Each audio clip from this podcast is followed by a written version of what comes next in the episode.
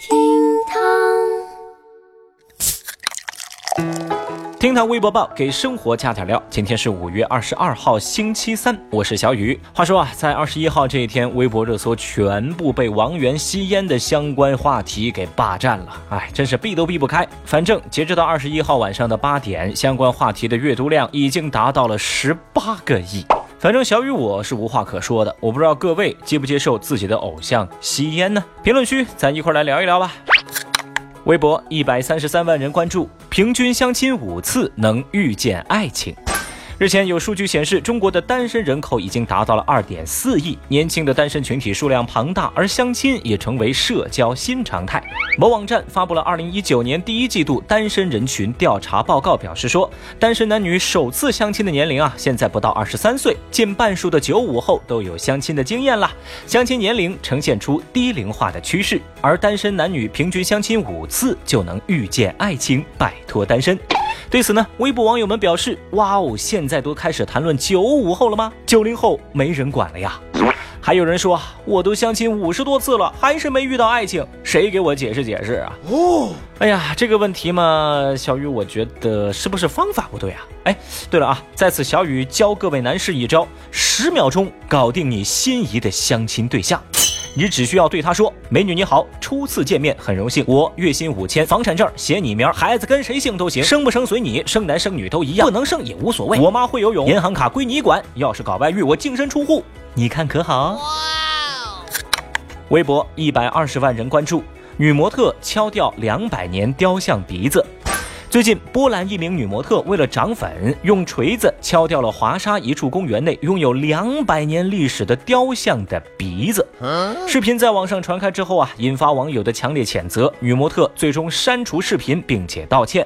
有媒体报道说，该模特啊名为茱莉亚，是一个有着六千多粉丝的波兰女网红。事后，曾经跟她合作的品牌表示，今后不会再让她参与到相关的活动中了。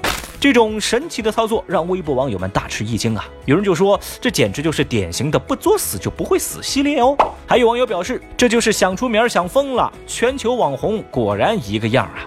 正如网友们所说，脑残不分国界。但是我唯一好奇的就是，这个波兰模特有六千粉丝就能叫网红了呀？喂，微博上卖药灌鸡汤的都十几万粉了，好吧？关键呢，这为了涨粉而犯罪，这是个什么逻辑呢？可能我小看了天下脑残吧。你去你的！微博九十二万人关注，协控外卖小哥送奶茶时偷 AJ。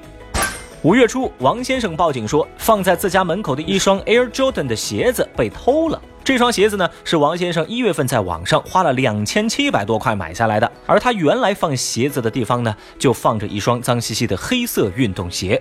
民警在调查监控之后发现，当时啊有一个外卖小哥出现在这里。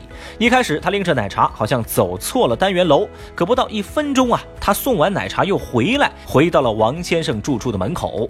等他再坐电梯下楼的时候，脚上的鞋子已经是换上了王先生丢掉的那双 AJ。换言之，就是他偷的。十五号，外卖小哥陆某被抓获。陆某表示，自己本身呢是个 AJ 热爱者。那天呢送外卖走错了路，正巧看中了这双他中意了好久好久的鞋子，于是啊脑子一热就给穿走了。微博网友们对这个陆某的说法呢并不买账，大家纷纷表示，外卖小哥真是丧心病狂啊！鞋多大，你脚就多大吗？啊，哼！说实话，这种借口小雨我都看不下去。你盗窃就是盗窃，还说什么爱好者？拜托，请你不要侮辱“爱好者”这个词好吗？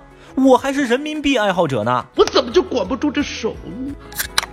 微博六十三万人关注，海南一医生举报自己吃回扣。日前呢，海南一家卫生院的医生反映，包括他自己在内，该院很多医生都存在收受药商回扣的情况。卫生院的管理层对此视而不见，甚至也有可能参与其中。他表示自己开药比较少，平均每月拿的回扣在一千块左右。他实名举报了这个事情，并且还表示自己留下了当时收回扣的清单作为证据。消息爆出，有媒体记者前往该院了解情况，相关负责人表示说：“我没听说过有医生拿回扣的情况呀，并且呢，也表示说没有医生私自和药商接触过。”目前，当地卫健委已经成立调查组介入调查。在微博上，网友们对此看法不一，有人觉得医生有良心，有人表示这医生是个狠人，连自个儿都举报。反正小雨我一句话，我很佩服医生的勇气，希望一切水落石出，希望医生一切平安。OK，以上就是今日份的厅堂微博报，我是小雨，明天我们再见。本节目由喜马拉雅 FM 独家播出。